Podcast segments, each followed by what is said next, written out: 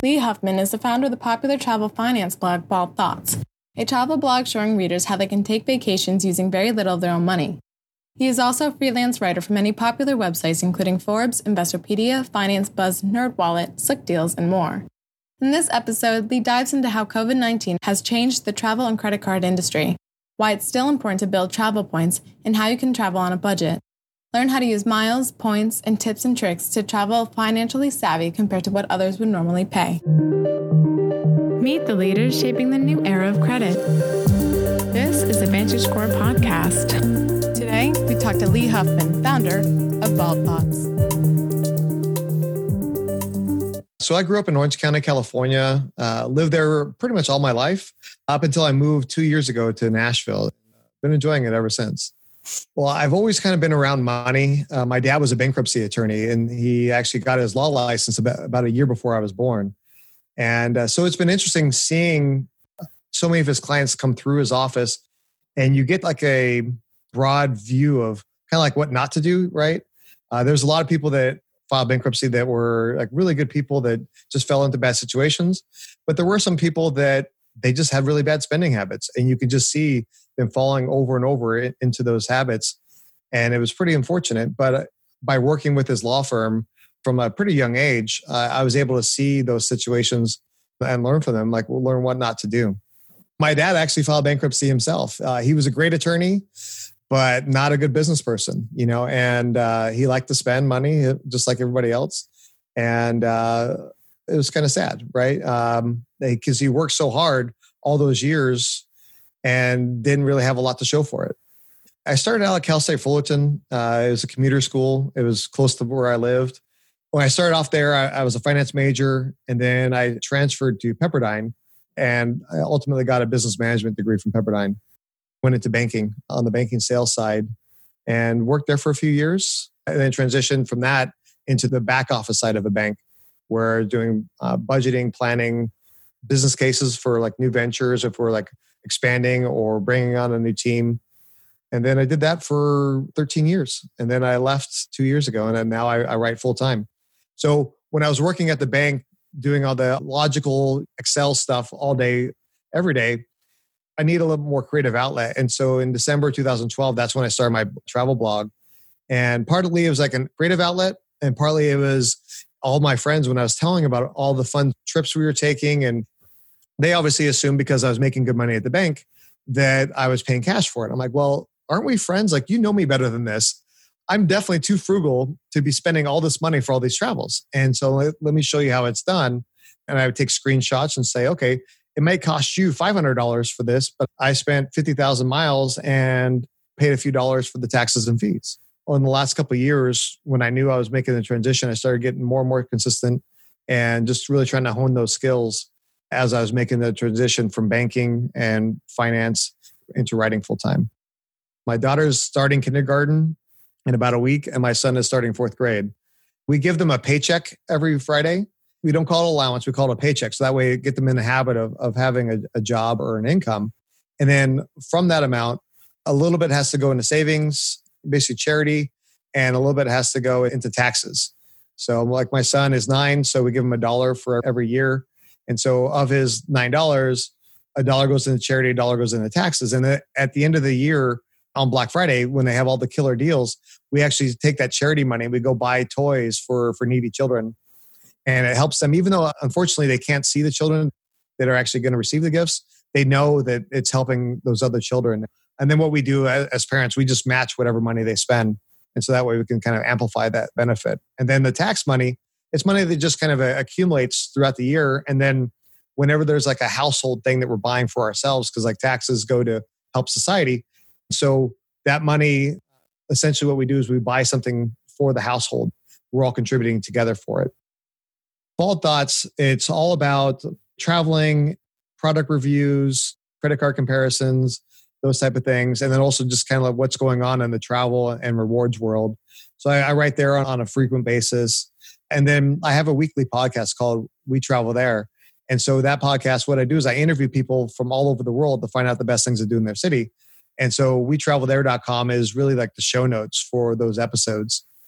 Some of the airlines have said, if you don't wear a mask and don't keep it on, you are no longer allowed to fly with us. Two of the most recent ones, Southwest and Delta, you cannot do that at all. Basically, from the time you enter the airport to the time you leave the airport, except for if you're drinking or eating, you are required to have your mask on. So there's that. Uh, a lot of hotel chains have recently also come out and saying if you're going to be a guest at our property, you have to wear a mask. So there's those. A lot of destinations now, if they're allowing people to come, you need to have a rapid test results within like 72 hours of, of traveling, or you have to quarantine in place until your test results come back once you arrive there. So there's all these extra hurdles we have to overcome, right? If you're entering museums or entering attractions, you'll notice that the workers are wiping everything down, or there's somebody that's taking your temperature as you're trying to enter that attraction or enter that building. So there are a lot of more precautions that people are taking, even though a lot of people aren't really traveling much right now. And then even just as an American with American passport, there's a lot of countries all over the world that you are not welcome in right now. You can explore the US and not see everything over the course of your lifetime. There's so much to see and do. It, it's almost like we are Europe where there's all these other little countries within our overall border, you know? And so I think you would miss out on life if you didn't explore internationally. But I think you can also spend your entire life just exploring all the fun things to do within the US. I'm still continuing to earn miles and points because I, you know, I have a family of four and it's expensive for all of us to fly, even though it's not cash.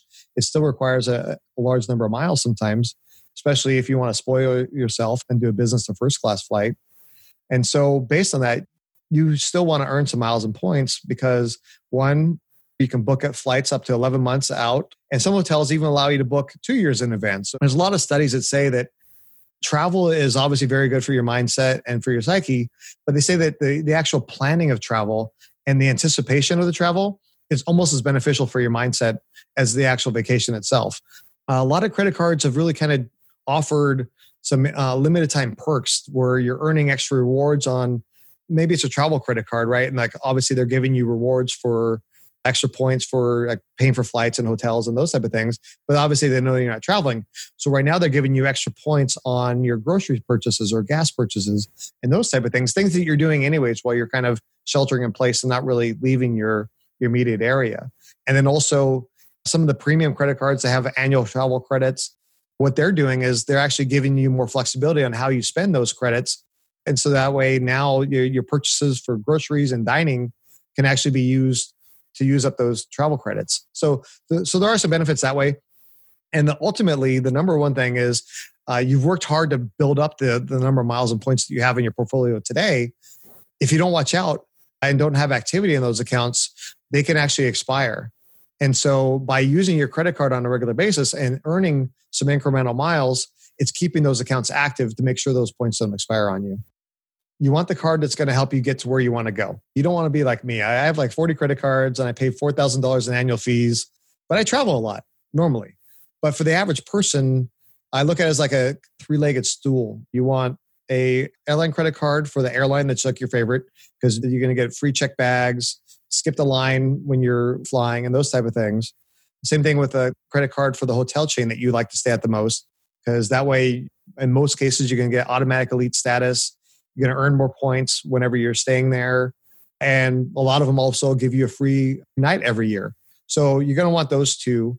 And then it's good to kind of have like a general all purpose card, whether it's cashback or flexible points that you can use, whether it's paying for your travel, redeeming them for cash back, or being able to transfer to some of the airline and hotel transfer partners. That's kind of a good baseline to have uh, those three different type of cards. And if you're in debt, those type of things. Don't worry about rewards. The number one thing you need to be focused on is getting out of debt. So maybe you get a balance transfer card, transfer that off those high interest rate credit cards, and be able to make some real progress in getting rid of that. And you have to see some of these silver linings of what's going on in the world.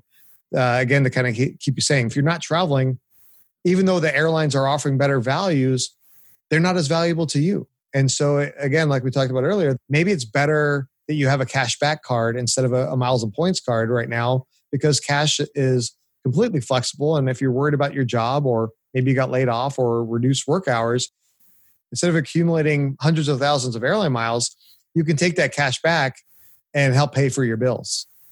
Most of the airlines have like a deals page. and those deals change on a regular basis. So I would recommend just whenever you're ready to go, go on there and check those out if, if you're using miles and points. If not, there are things that you can do, like on, I believe it's on Google Flights. You can go in there and just say, hey, I'm looking to travel this date. What are the cheap flights I can get out of my city to other destinations in the US? It's a good way to kind of explore and find flights that way. I think Google has it as well as Bing. The best travel hacks that, that I recommend people starting out with is one is maximize the credit cards that you already have. You don't always need to get a new credit card to be able to maximize things. Register your cards with different uh, rewards programs like Dosh, airline dining rewards, and those type of things to be able to earn cash back or earn extra miles on the purchases you're already making. We're obviously all doing a lot of online shopping. Go through a shopping portal first. So that way you can earn additional miles on those purchases. Maybe it only takes an extra couple, like maybe 10, 15 seconds to go through that shopping portal, to click through to, like, say, the American Airlines portal, be able to earn American Airlines miles on that purchase in addition to whatever you're earning on your credit card. And then that way you can earn things like whether it's you're buying something from Target or Best Buy, Staples, Home Depot, etc. Maximize those rewards. And essentially this way you're kind of double or triple dipping that we can get all this extra miles and points. I use a, a site called cashbackmonitor.com. It's like an aggregator. It's like the Expedia of like online portals. So that way it'll tell you what every website is offering as far as cashback or miles and points. And that way you can decide which one is giving you the best or which one is giving you the most rewards that you're really looking for. And then if you are going to be spending with a certain airline or a hotel, focus all your spending with that specific airline and hotel. Instead of buying a flight on American and Delta and United, maybe spend a little bit more and have them all with one airline. So that way you're getting that much closer to earning a free flight because it doesn't really help you to have one or 2,000 miles in, in like 10 different programs because you're never going to be able to redeem them for a free flight or hotel. And then the last thing is always get the credit card of the airline or the hotel that you spend the most in. You get extra points from that credit card for spending with that brand. And then on top of that, you'll get some extra perks. Like a lot of airline credit cards, they'll save you money by waiving the check bag fees. They'll save you some time by giving you a priority boarding access when it's time to fly. And on the hotel side, a lot of times you'll automatically get uh, at least mid level elite status, uh, which gives you some potential upgrades and early check in and late check out and some other perks like that.